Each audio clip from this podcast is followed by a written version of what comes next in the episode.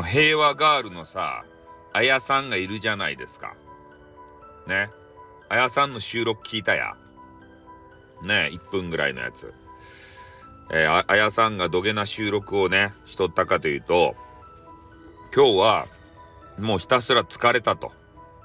それで、もうライブとかね、収録をもうする気力もないと。ただただ眠りたいんだ。っていうような、えー、そういう収録をされておりました。ね。俺、あやさんって優しいなって、めちゃめちゃ優しいな、可愛いなって思ったんですね。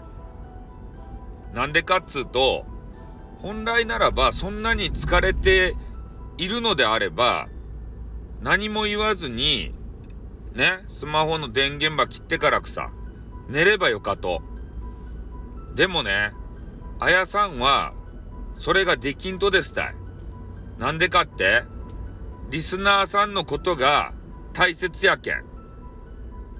君たちがね、いつもあの平和ガールのあやさんの部屋に行くじゃないですか。そして、なんかわけのわからんコメンティング入れてね、あやさんば困らせたりする人もおるやろまあ、普通に交流、あの、交流する人もいっぱいおると思うけど。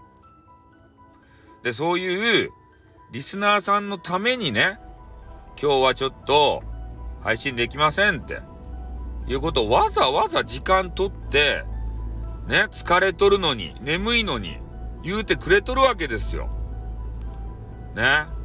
これが優しさ以外の、な、なんなんだと。俺は思ったね。これ、この放送聞いてね、何気に、ああ、あやさん疲れてるんだなって、素通りするんじゃなくて、俺みたいにね、ああ、やさんって優しいな、リスナーさんのことをきちんと考えてるなって、そこまでね、考えを巡らせないといけない。それが配信者なんですね。ああ。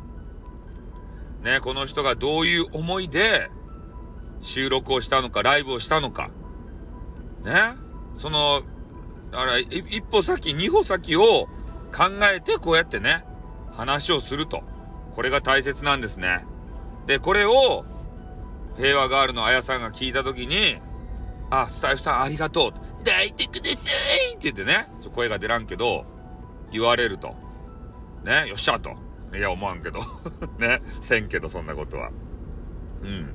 まあでもね、そうやって言うてくれるの嬉しいじゃないですか。いや、それが目的で別に言うとるわけじゃないっちゃけどね。ああ。でも、ね、誰かが気をかけねば、ね、ならんと思うよ。うん。やっぱり、人生ってね、優しさの連鎖だと思うんですね。ああ。優しい言葉をさ、みんなで掛け合って、ね、心を豊かにしたらいいじゃないですか。ね、変な誹謗中傷とか言いまくってさ、心をすり減らすよりも、ね、みんなからいっぱいそういう、ななんていうか、ね、元気っていうか勇気っていうかね、なぐ、な、こうな、慰められたりとかさ、温かい気持ちっていうかね、そういうの自分の中に蓄積してるからこそ、人に優しくできるんですね。ああ、誹謗中傷とかしてさ、心の中がよどんでたら、よどんな水しかね、吐き出せないよ。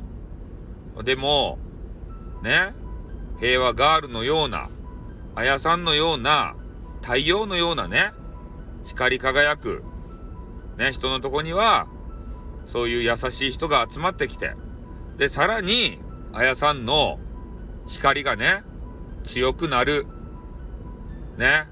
で、それ、それをまたあやさんがいろんなとこでね、人にその明るさをあの振りまく。こういうね、やっぱり、あの負の連鎖じゃないような、なんか微笑みの連鎖みたいなさ、そういうの作っていこうじゃないですか。それができるんだよ、スタイフでは。ね俺の言葉に耳を傾けてくれよ。誹謗中傷してる場合じゃないんだよ。微笑みの連鎖。ねこれやっていこうぜ。ねあ、あやさんのふんどし担ごうぜ。最後意味わからんこと言った。はい、ということで終わります。あっとまたなにょ